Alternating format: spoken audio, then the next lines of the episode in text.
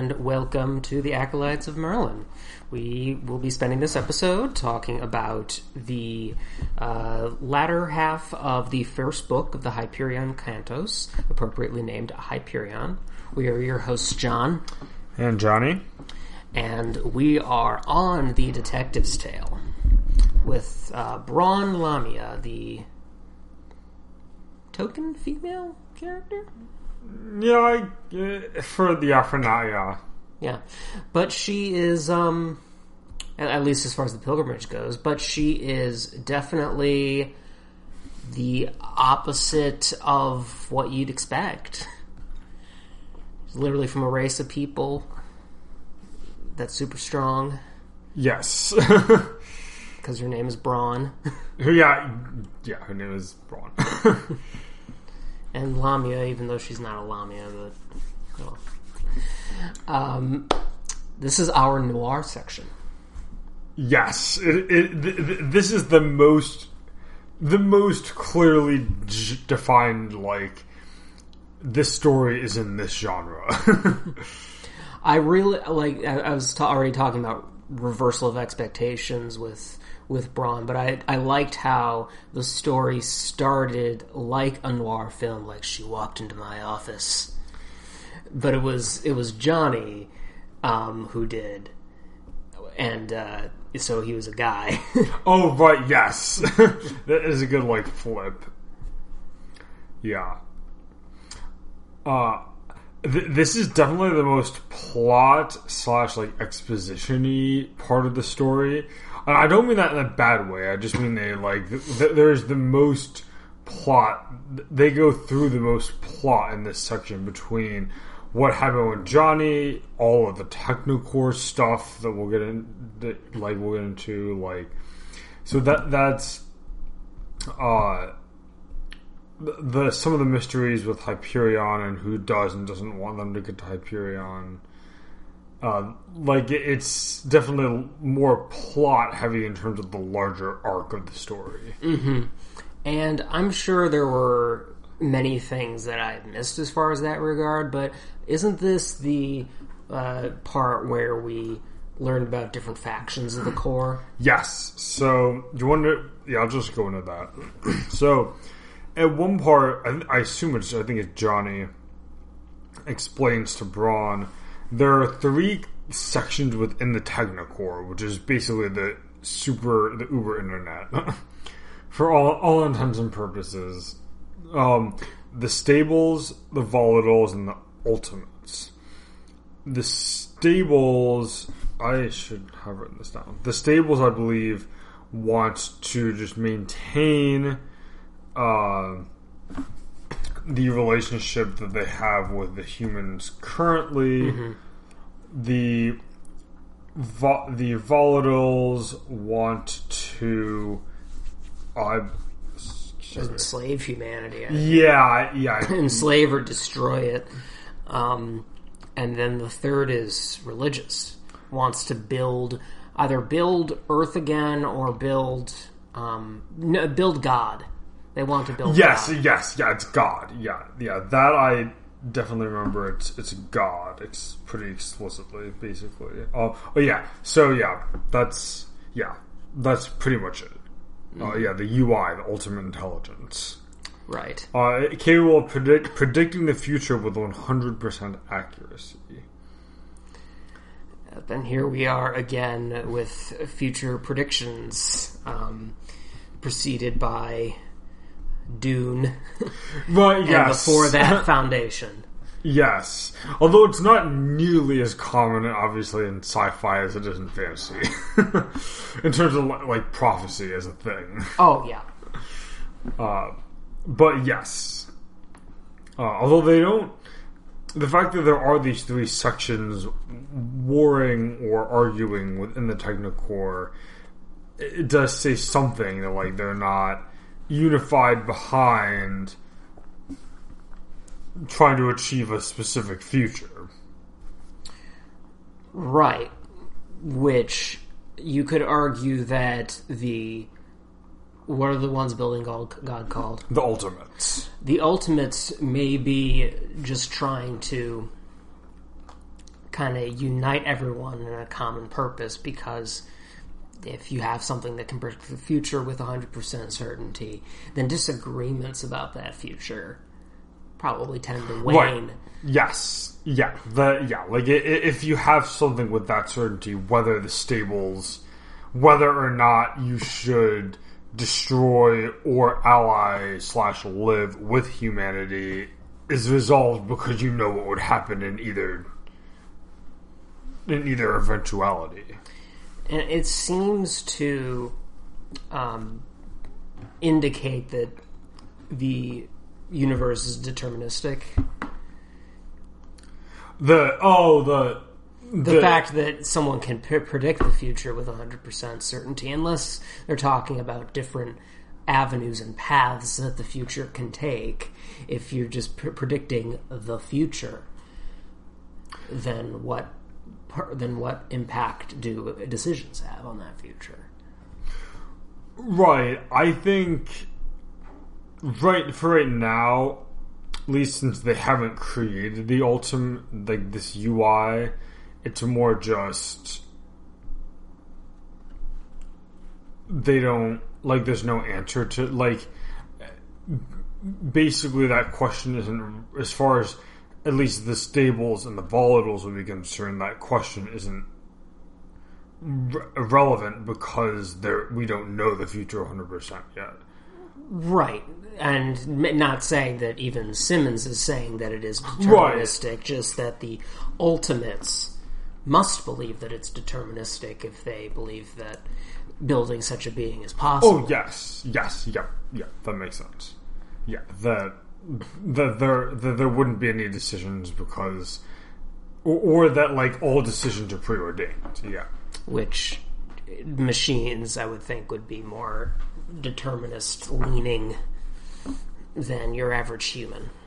Yeah, yeah. Like uh, uh, unless, uh, at least, unless you are a unless you are a member of a religion that specifically believes that as a human, then you would generally think that that choice, the human that like choice, has some sort of bearing on what happens in the future. I, I, use the word religion, but like, unless your belief system, whatever it is, tells that. Sure. Um, Johnny is both, though. yes. He is the a, a very adorably named Cybrid. Oh, yes. I, yeah, that's right. That's what they name him. Yeah. Um, and he's there.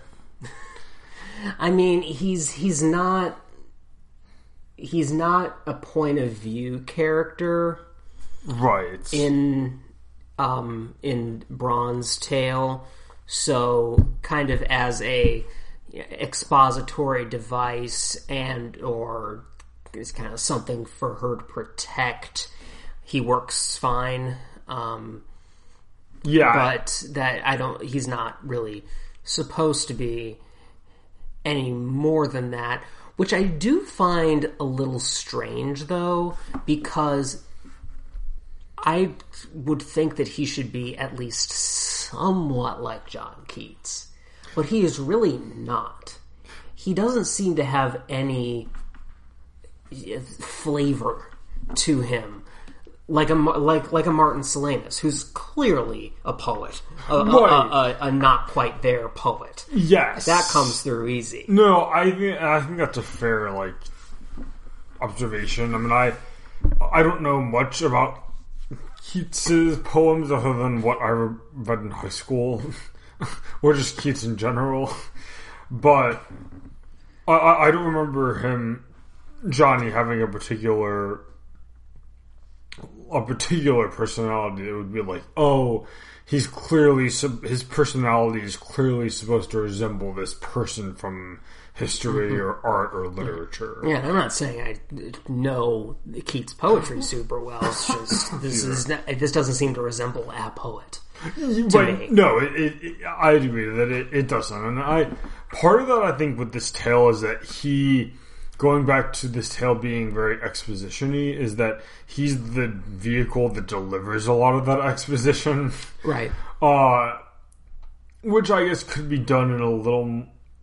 Let me. You could still give him maybe a little more character to do that with, but um, but at this, at least for this, his place in the story right now is or was like deliver the exposition to Brawne, who's the vehicle through which the audience gets that. Yeah, I, I, I yeah, I'll admit I didn't really mind him.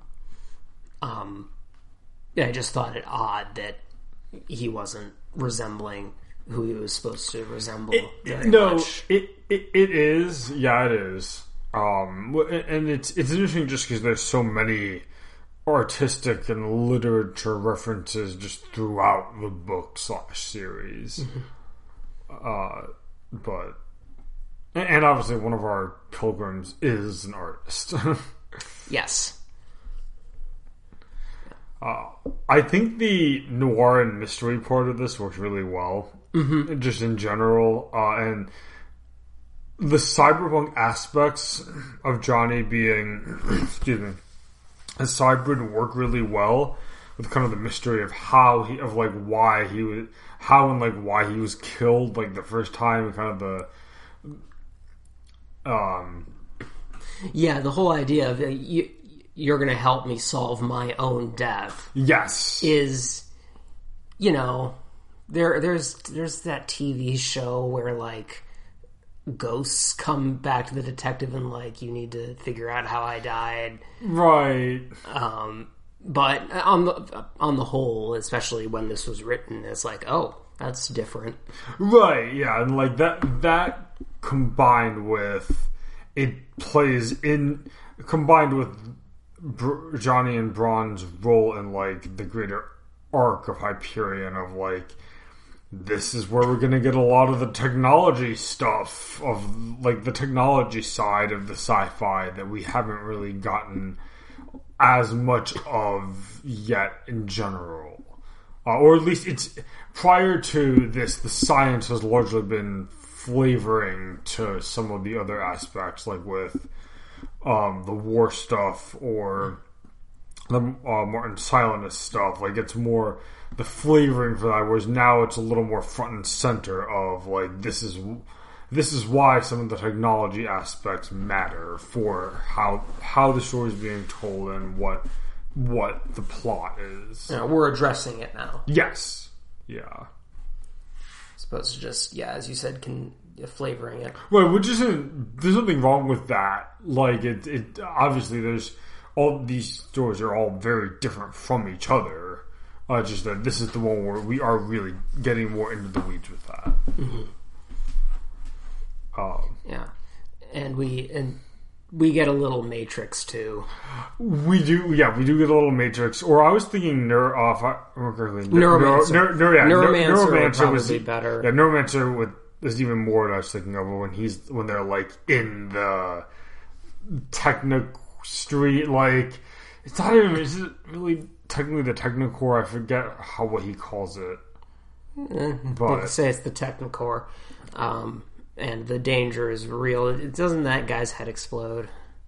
I yes, BB, BB, yeah, I forget ex- his exact yeah. yeah. This was it, Name, was but- a, the detective's tale was was a, a good read. Um, I probably was more engaged most of the time by the other tales personally. That's fair. Um, I, like there were there were um cer- certain parts like that part and the chase scene. The chase scene the chase great. scene like at the end i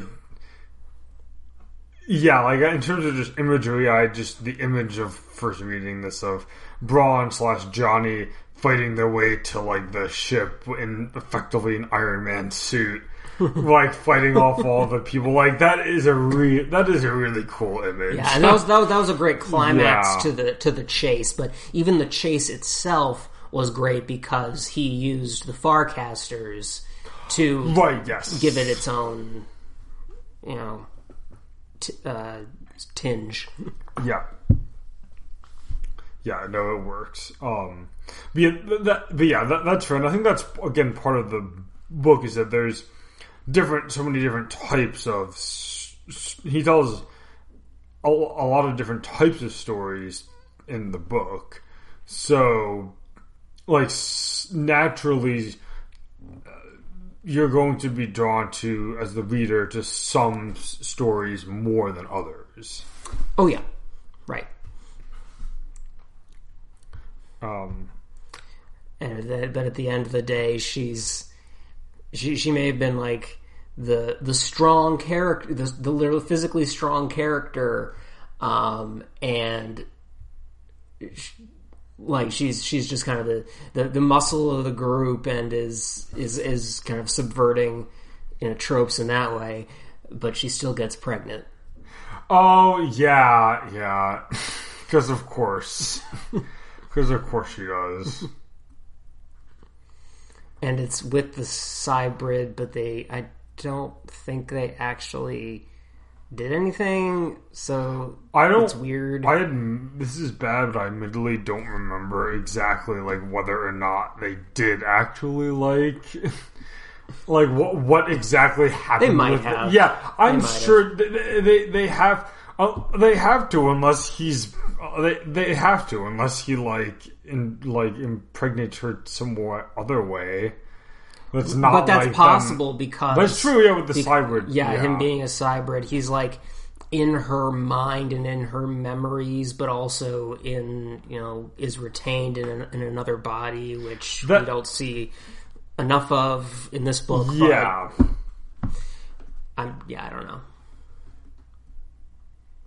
Yeah, that'll be curious. So, uh, anything else on that one? Not really. It, it was it was a uh, it was a good hybrid um, of of genre, the most the most stark, as Yes. as, as you as you said. Um, however many years before um, Detective Miller. Yes, yes. Without going into the expanse, but yes, yeah. Uh, an, another series that uses different genres in different books, but that's a whole other. Yeah. Um, Is sci-fi a uh, an especially ripe genre for subgenres? Do you think? I think more so than fantasy in general. Um, yeah, I, I, I, I think because you can, yeah, I, I think in general more so than fantasy. Y- yes, Well- I, I I agree. Even though fantasy's mm. not Right. no, no slouch in that, because you have high fantasy, you have urban fantasy. That's- yeah, you could even put magical realism. in Yeah, there. like that, that like that's because my initial thought was, well, you could have something in sci-fi that's you have one element, but uh, that's sci-fi, but you could do the same thing with fantasy. So like, mm-hmm. and it functions the same way. Mm-hmm. So, yeah, I, I think maybe maybe we, there's just more examples just because sci-fi is a has sci-fi just there's just more I bet more sci-fi in general than fantasy probably. Or like I, I bet there's more books that are published that um would be classified as sci-fi than fantasy. And you say published, um, which might say that even though writers might try to do it with fantasy, it doesn't work as much of the time. maybe maybe it just doesn't maybe it didn't sell as well i don't know i would need to like we, this is what we need to do that chart thing Right.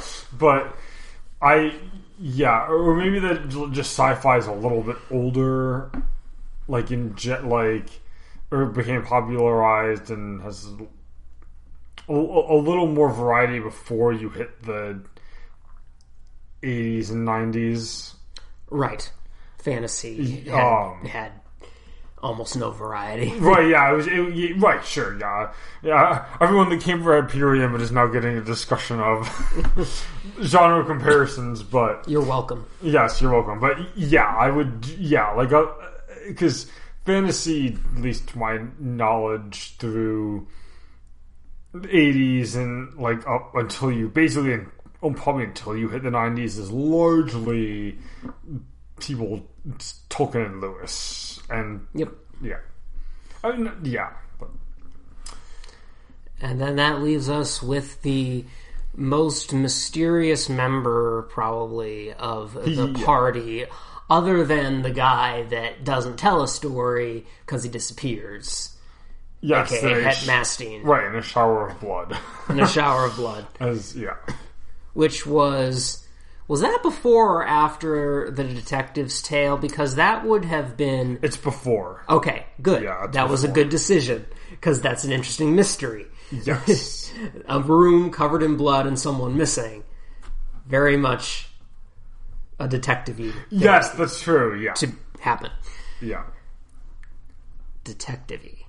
Myster- mysterious. We'll say mysterious. no, it's it's it's it's forever detective and that's like. Oh, okay.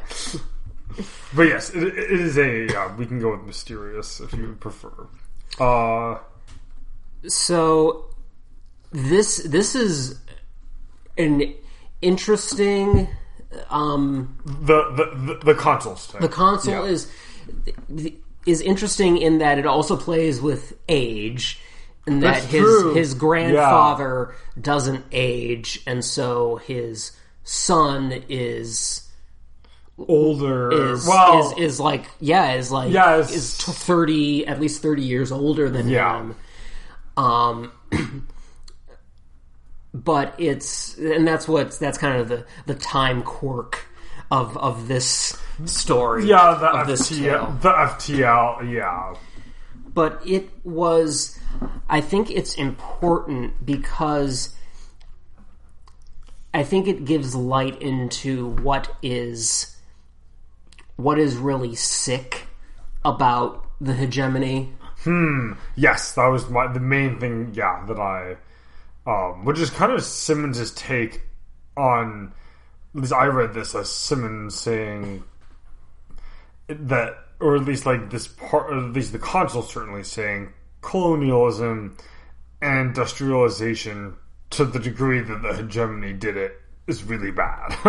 yeah i yeah i'd say that that's a, a fair uh, assumption that he's making Yeah. that contention but he doesn't deny because he has all those worlds that are really breathtaking. Yes. That are total hegemony creations. Mm-hmm. So he's not like denying human ingenuity and the beauty that it can create. right. But Heaven's Gate doesn't have the kind of um, animal species and ecological Diversity. diversity or- and and just naturalism that Maui Covenant right. had, which is a great name. That is, that is a great name.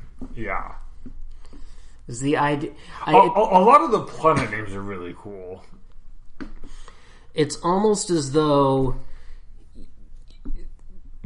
obviously it's it's after Maui um and and it is kind of like a a promise or trying to hold to a promise that the natural world can be continue to be respected and preserved um, and just the idea that that is the farthest thing from an- anyone's mind in the hegemony is is Yeah. what they're disrupting. Um, they just want to they just want to spread their arms out. They just want to expand. Yeah. They just want to go wherever it is possible for them to go. They just want whatever they can get. Um, and then I think it's not that different Oh, from well, today. wait, no, that that's I mean, yeah, I, I certainly. I'm think, like, because I'm thinking like, we know that you know preservation is important, and that like right, it's, but That- as a there there is a natural world and that's like Mount Covenant's like, oh remember that Earth did have these these elements to Yes. it like they used to know and I'm like, did we used to know that? At least Right. after Industrial Revolution or whatever. yeah, just, yeah, like that era and yeah, base yeah, which um, because that's the consul's entire. It, it's funny. I remember when I first read this, I didn't really understand it. that was that was like I can first, see why. That was like like back in like high school when I first read this. I, I just didn't get it.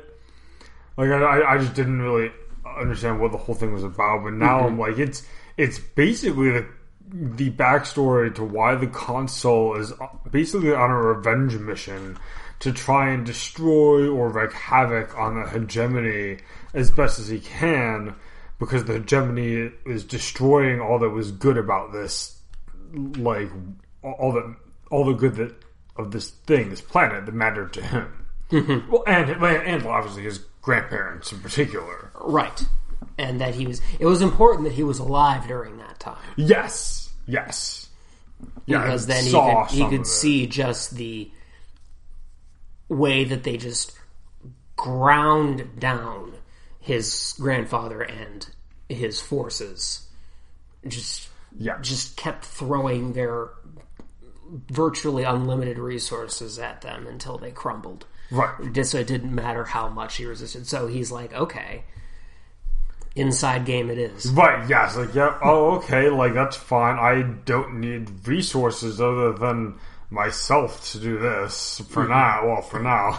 right yeah it's it's a you know it's it's something that's easy to sympathize with a story that's you just like someone who's just saw everything that they knew as beautiful just polluted literally before Yeah, their literally, eyes. Right. and just wanting nothing more than to devote, devote their life against the people who did it. Right, and it's uh, it's also interesting because in the beginning, it's um, um, Gladstone has the conversation with him in like the first scene. She's like, "There's a traitor," and he's like, and he's like, "Oh, That's well, right. Well, we'll root." And excuse me, and the consul says, "Oh, we'll root out who the traitor is." and, but but like, but the reader, when you get to this point, you're like, "Oh, it's the consul," but like you were saying, you sympathize with them, so you're like, "Oh." I, I get it. Like I get why. Yeah, like I get it. I mean, I have to. I, I barely even remembered that there was a traitor because that was that was that was that was the point in the book where I was like trying to like get stability and just to be like, okay, let's let's uh, let's settle in here. So the fact that it was a traitor was there was a traitor was one of many bits of information that I was trying to put into my head, and then it didn't have any relation to what was going on in the overall narrative, which was just them traveling and chatting. Not just them traveling and chatting. No, about I- it, but mostly that. and that makes that's totally fair because the the main um that, that's totally fair because you, you don't the fact that there is a traitor amongst them doesn't really from what I remember come up in any reasonable like or in in any form throughout the narrative right like Yeah, I mean. Gladstone didn't. Gladstone didn't even meet with the Pilgrims, no she and no so the only one in that whole venue who necessarily knew about the traitor was the consul. He and, and he had no um, motive to alert their suspicions about anybody. So yeah which it was kind of removed from the story. Right, but yeah, so but it's interesting. I yeah, and, and it's it's definitely uh, excuse me, obviously the most political tale uh, as far as like the Yeah, um just because it well because he's the only real like politician because he's a politician. yeah, Uh, I mean, yeah, there's like yeah, the con- control. Yeah, obviously, 'cause, yeah. There's with the Technocore, there's politics, but it's like Technocore politics, and that's not the focus the Detective's Tale. Mm-hmm. Um, I mean, the Soldier Tale is like a war tale, but and there's definitely politics in it. yeah, and same with the Poet. Like, there's some politics, but The it's the, the quote unquote politics of publishing. But yeah, yeah, but not yeah, like not like the politics of the hegemony. Right. Um, but yeah, anything else on the consul's tale? No, um, it was a you know it was a uh, an interesting love story. Yeah, The fact that he she kept you know she it, his experience was that she kept looking different to him every time, and he did, he regarded her differently every time. But it was just like within a very short period of time. Whereas for her, it was a normal life with him as a fixed image interposing on parts of it. Yes, here's an that that's another example of something that like sci-fi, fantasy, or speculative fiction, if you want to, however, if you want to get more broad, can do that. Like quote unquote, like non-genre fiction wouldn't couldn't Right. uh, outside of like a dream. Yeah, and then and that's cheating. right? Yeah. right. Like yeah. Like where this. This is really what happened. This had real tangible impact on, in particular, the consul's.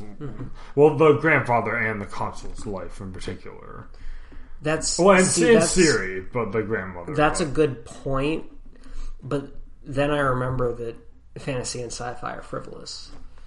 right. th- yeah, there's, there's there, there's nothing important to be gained from these stories. It's just people. Sh- it's just people with laser suits and stuff, la- la- la- laser guns and As as I always say about the Black Gate um, in in Return of the King, he's rushing at them with a sword.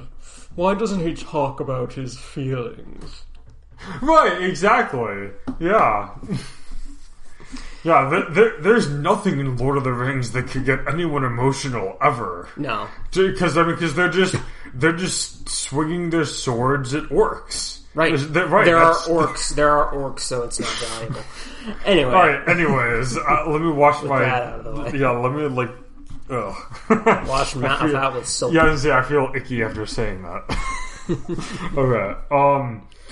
The so funny the, the funny uh, pop culture callback with the Wizard of Oz ending. Oh jeez. See, um okay, but so that might seem very novel to people. Right. But I I read the Dark Tower series. Oh. And in the Dark Tower series, he does pretty much the same thing.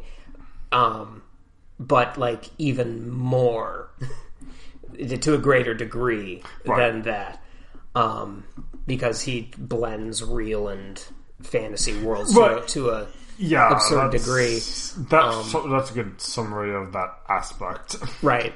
Um, and so I, I I thought it came out of nowhere. Um, well, no, because they are all looking to gain something.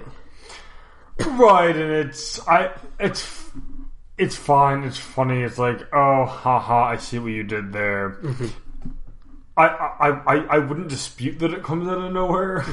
Um, but also like he, But I, I get me. it.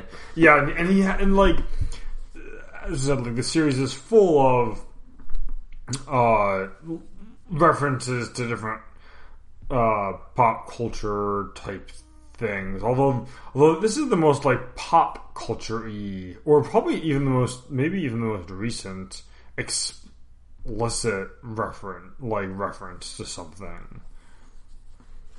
Because I think all the literature is pre nineteen. Is it? Uh, someone's gonna like Well, scream at me or for you saying mean you mean in, in terms of literature? li- literature or movies. Be- because in terms of history, the well, the, yeah, the Holocaust. the Holocaust yeah. comes after Wizard of Oz. But yeah, yeah, yeah, yeah. In terms of history, yeah, like history's little. Yeah, he history's a little it different. comes it comes a yeah. Oh, no, well, it's wait, like it- during. Of Oz is late thirties, right? Right, so it's right. It's, like it's, it's right at the, yeah during, or- during like right at the beginning of it. Um, but is the is the song because they do the song is the song in the book? Oh, I don't know. But even if it is, I guess they wouldn't know the tune to it. So I guess it's the movie, which which does put it at, at 1939. Yeah, I, was just, yeah, I, I know late thirties. I forget exactly. Yeah, but um. Yeah, it's just an interesting call back. Uh, so the question I kind of had for us is: the cliffhanger unsatisfying, or how if you want to frame that I, differently? I don't know if I would I call it a true cliffhanger because the tone that he leaves us with is not a fraught one. That's true. Yeah, It's pretty much just we're gonna we're gonna pan out from this scene here and have them be you know on their merry way, um, and just it, it has this until next time feel to it. I, I like that phrasing of the "until next time" or the "to be continued."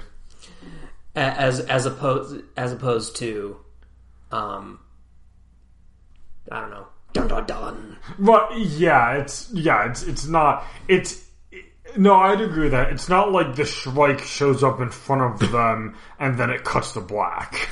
yeah or yeah it shows up in front of them kills one of them Right, and then and then, leave, and then like yeah. and like brandishes the rest of its fingers and then and then the book Right. ends that would be a cliffhanger yeah, okay, that's yeah. I, I I like that phrasing better.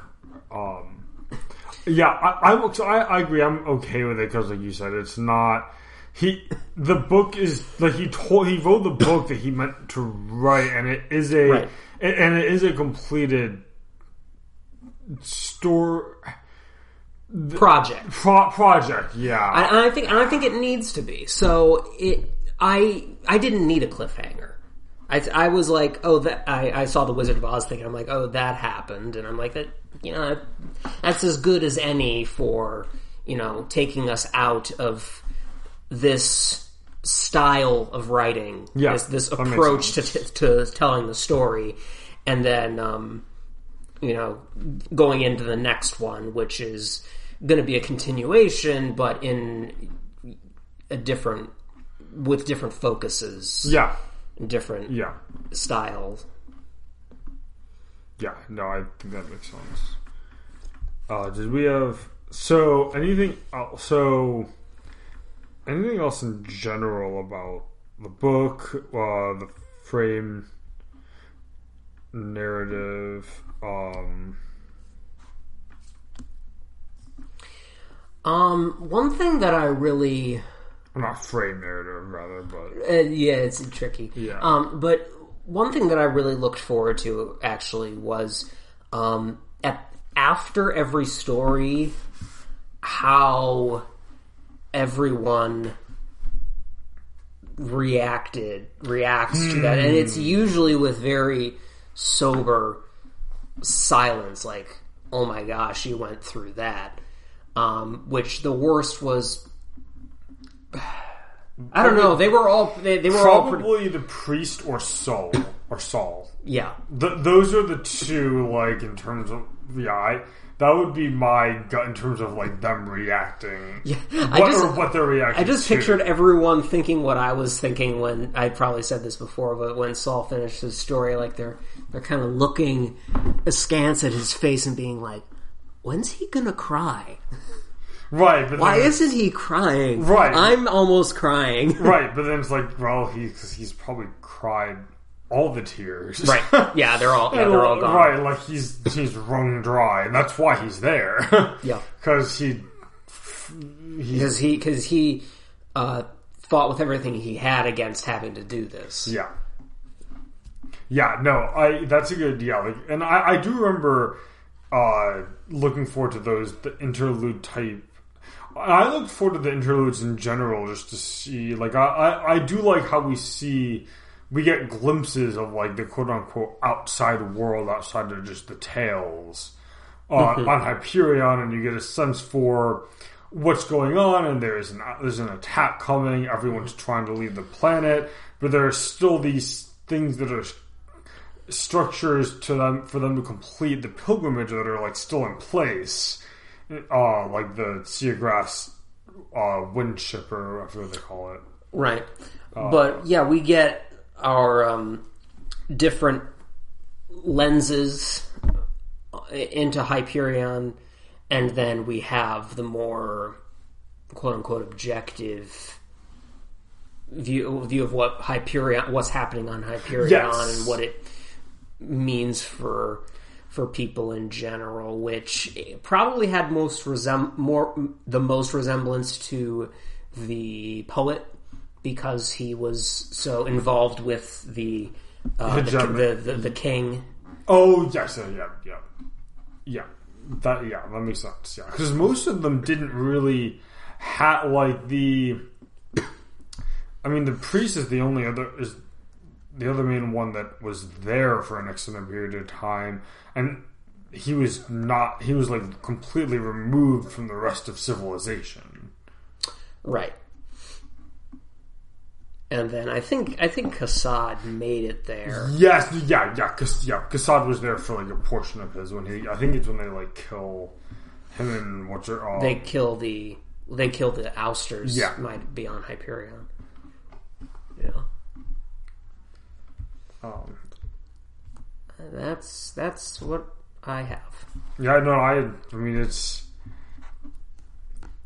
It, it, it, I, I do think it's really unique in terms of how he structured it. I mean, well, unique in terms of uh, he's writing the Canterbury, a, can, a story with the structure of the Canterbury Tales in a sci-fi setting with an overall like with those stories being tied together Yeah, uh, in an overall narrative, which is overall, I think he executes, and we'll see how the next book or the next few books play out.